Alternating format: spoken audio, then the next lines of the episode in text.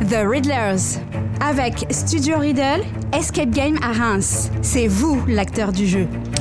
Et on retrouve euh, sur RJR et sur Radio Primitive comme euh, chaque mois nos amis du studio Riddle. Bonjour à Marie, bonjour à Gauthier. Bonjour James, bonjour à tous et à toutes. C'est la rentrée du studio Riddle, on vous retrouve, on est super content déjà, euh, dans un premier temps parce que ça fait toujours plaisir de discuter avec vous. Et puis vous allez peut-être nous annoncer justement bah, quelques petites nouveautés, des choses pour cette année 2022-23. Enfin voilà, on va suivre toutes vos aventures avec beaucoup d'attention. bah justement, là, bon, petite nouveauté, pas trop nouveauté mais euh, on sera à la foire de Chalon, comme tu en parlais euh, tout à l'heure. Ah, tu l'annonces tout de suite. Exactement. On sera à la foire de Chalon là pour un petit escape game éphémère. On sera là dimanche, donc c'est gratuit. N'hésitez pas à venir euh, nous rencontrer. On vous prépare une petite histoire bien sympathique, toujours avec des mécanismes, des cadenas, des codes, des clés, enfin tout ce que vous aimez. D'accord, ok. Ce sera sur le stand de l'Office du tourisme de la ville de Reims. Ouais, faut le préciser. intéressant de le dire quand même. Ouais, ouais, faut le préciser. Il y a des inscriptions préalables, comment ça se passe? Non, tout se fera sur place, donc les gens se présentent euh, sur le stand, et puis bah, s'il y a de la place, on les fait jouer tout de suite, sinon on, les, leur propose de revenir après dans la journée. Et ça va s'enchaîner, c'est un jeu qui va se jouer en une trentaine de minutes à peu près. D'accord, donc, il y aura plusieurs sessions en euh, fait. C'est ça, en gros, il y aura une session toutes les 45 minutes à peu près, le temps de nous de ranger la salle, etc. à chaque fois derrière. Donc, euh, donc voilà. Ça, vous savez faire, on peut vous faire confiance. Alors, euh, on, on s'était dit que ça serait bien qu'on refasse un petit état des lieux du studio Riddle, de découvrir un petit peu ce qu'est un escape game et puis comment bah, ça fonctionne avec vous. quoi. C'est peut-être ça l'idée. Ouais, alors nous, en fait, on, est, euh, donc on a un escape game indépendant, c'est-à-dire qu'on crée euh, absolument tout. On fait nos histoires, les décors, les énigmes. Voilà, on vous accompagne aussi de A à Z. escape game, donc toujours le même principe. Hein. Vous arrivez euh, dans une salle qui est thématisée. Donc chez nous, on a deux salles. Mhm. Et vous allez avoir 60 minutes pour atteindre votre objectif. Il va falloir travailler en équipe, il va falloir résoudre des énigmes justement, il va falloir bien fouiller partout pour trouver les petits objets cachés. Réfléchir. Réfléchir, travailler, parler. Voilà, c'est vraiment un jeu euh, de coopération, de cohésion.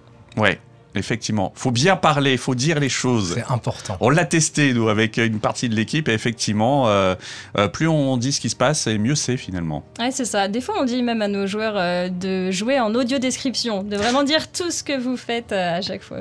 Ouais, ouais. Alors, euh, vous avez dit un truc très intéressant au tout début, euh, c'est que vous êtes indépendant. Ça veut dire qu'il y a des, escape games qui sont un peu des, escape games qu'on retrouve un petit peu partout en France, c'est ça? C'est ça, il y a des, franchises, ça s'appelle, donc mm. euh, des escapes qu'on va retrouver. Bah, je sais pas, vous prenez une, franchise, bah, elle va proposer le même scénario, que ce soit à Lille, à Paris, à Strasbourg. voilà, parce que la franchise s'installe, mais eux, ils ont un catalogue de salles et euh, bah, ils disent bah, nous, on va ouvrir euh, je sais pas, quatre salles dans ce local-là. Ils prennent dans le catalogue de la franchise et ils installent ces quatre salles euh, comme ça. Voilà, pourquoi vous avez fait le choix donc d'être des indépendants justement? C'est parce que vous aviez vos propres idées. C'est quoi qui vous a motivé? On aime se faire mal, je pense un petit peu. non, plus sérieusement, c'était quelque chose de entre guillemets non négociable pour nous. C'est on avait déjà bossé dans le milieu de l'escape game et euh, ce qu'on aimait en fait, c'était le côté créatif, le mhm. fait de pouvoir proposer nos histoires, de pouvoir euh, écrire et euh, de faire jouer les gens dans quelque chose qu'on a créé nous. On mhm. est des gros fans de jeux, que ce soit jeux de société, jeux vidéo, même escape game en et général. Et d'escape, ouais, d'une manière générale. Et, du coup, le fait de créer quelque chose et de voir les gens jouer dans quelque chose qu'on a créé, c'est quand même mhm. ultra satisfaisant et c'est génial. Juste un petit retour en arrière, ça vous a pris combien de temps pour créer Studio Riddle? On compte la galère ou pas en, parlant juste déjà des scénarios. alors, un scénario, en général, nous, on dit toujours que c'est à peu près un an entre l'écriture euh, du scénario, trouver une histoire, trouver euh, une cohérence de pourquoi vous arrivez euh, dans une salle et pourquoi vous allez avoir 60 minutes. Donc voilà, il faut toujours qu'il y ait un lien. ensuite, après, on va imaginer des énigmes qui sont vraiment en rapport avec votre histoire. Mm. on va pas mettre, par exemple, où on a donc l'île perdue. Donc le début, c'est dans une jungle. Bah, spoiler alerte, on va pas vous mettre de trucs électroniques ou d'ordinateurs, de choses comme ça. Vraiment, on essaye de enfin voilà, d'avoir une logique, que ce soit entre les énigmes, que ce soit dans le milieu dans lequel euh, vous êtes, euh, pour voilà une bonne, euh, bonne, je sais pas comment on pourrait dire. La cohérence. Une cohérence. C'est pas mal, hein donc, donc, voilà, on pense à ça. Après, on les écrit en général sur papier. On revoit un petit peu ce que ça va donner. On a pas mal d'amis qui travaillent aussi dans le milieu de l'escape, donc on n'hésite pas en fait à faire appel à eux mm. pour leur avoir un avis en fait.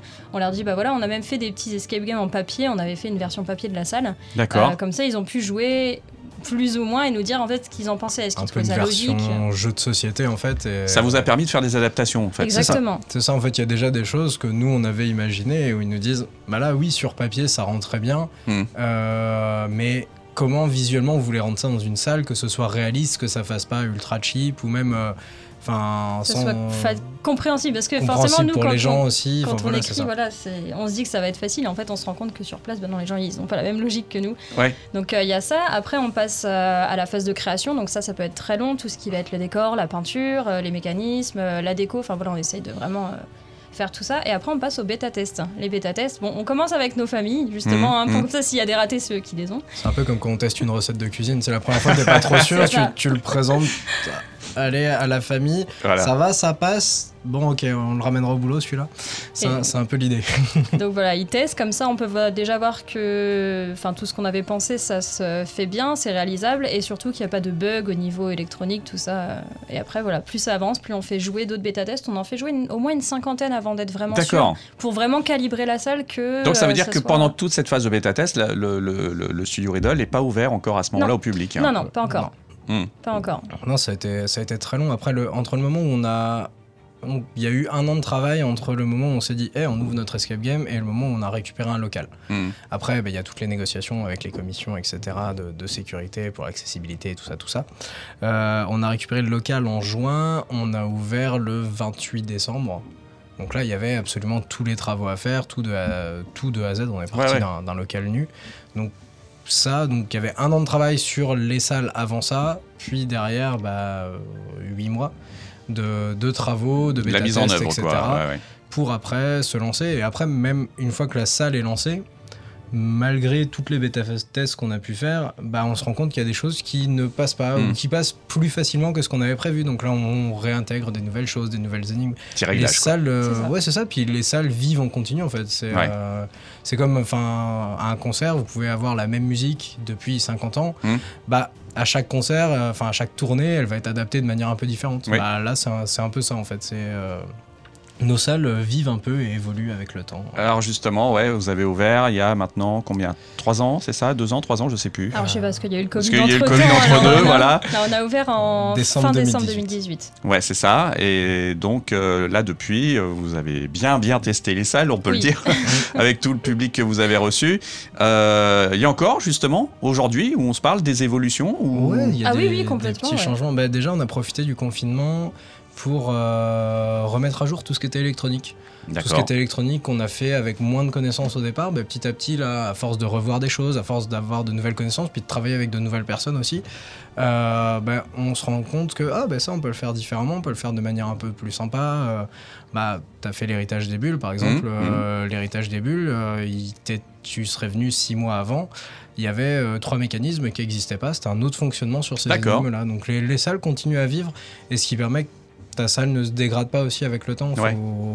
Faut, faut, en prendre soin. C'est un peu. Donc ça veut dire que si dans, dans deux euh, ans je reviens faire l'héritage des bulles, à la limite, euh, si j'ai un peu oublié euh, certaines subtilités quand même des énigmes, il, peut, il se peut que je passe un petit peu de temps encore à nouveau dans la salle. Un peu de temps, mais bon. Je sais pas si elle sera encore là dans deux ans, mais. On espère que d'ici là, ça aura changé quand même. Encore un spoiler alerte. Bon, ce, que, ce, que, vous nous annoncez régulièrement, c'est une troisième salle. Vous en êtes où de ce projet de troisième salle qui doit faire foutre la trouille? Alors on va faire un appel. Si quelqu'un connaît quelqu'un qui fait des escaliers.